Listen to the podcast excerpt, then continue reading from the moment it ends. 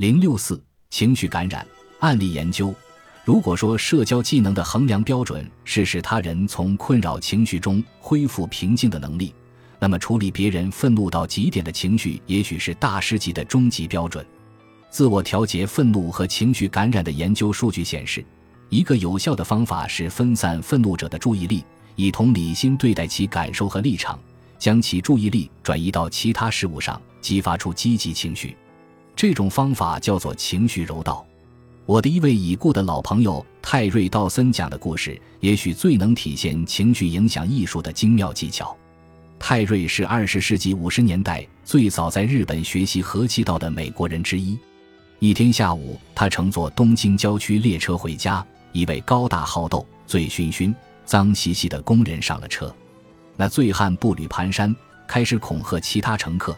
他大声咒骂着，挥拳打向一个抱着婴儿的妇女。那位妇女仰身摔倒在一对老夫妇的脚下，老夫妇连忙站起来，躲到车厢的另一头。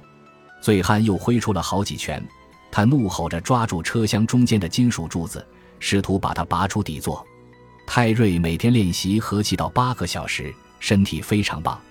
此刻他觉得自己应该出面阻止醉汉闹事，以免其他人受到伤害。但他想起了师傅的教导：和气道是和解的艺术。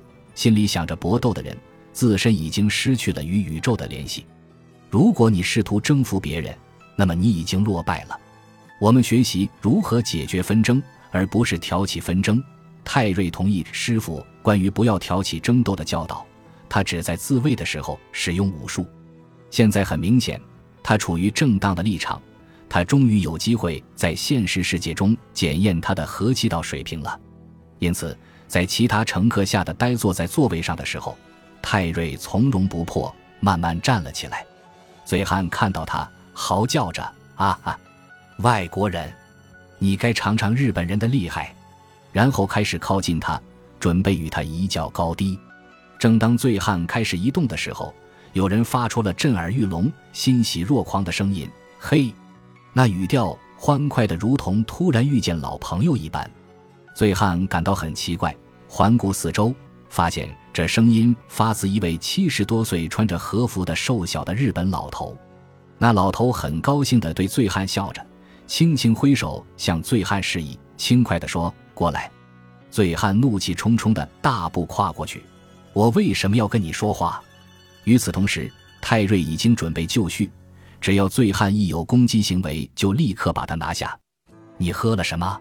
老头笑吟吟地问醉汉：“我喝了米酒，关你屁事啊！”醉汉怒吼道：“啊，太好了，真是太好了！”老头温和地说：“瞧，我也喜欢米酒。每天晚上我和太太，她六十七岁了，我们把一小瓶米酒温热，然后拿到花园，我们坐在一条古老的木凳上。”老头一直说到他家院子里的狮子树，花园里的景致。以及在晚上享用米酒，醉汉听到老头的话，脸开始变得柔和起来，紧握着的拳头也松开了。对我也喜欢柿子，他的声音渐渐变小了。没错，老头轻松地回答：“我肯定你有一位好太太。”不，醉汉说他死了。他边流泪边诉说起自己失去妻子、家庭和工作的经历，他为自己感到羞愧。这时候，泰瑞到站了。他下车时听到那老头让醉汉坐在他旁边，把他的故事讲完。泰瑞看到醉汉躺在座位上，头伏在老头的膝盖上，这就是情绪感染。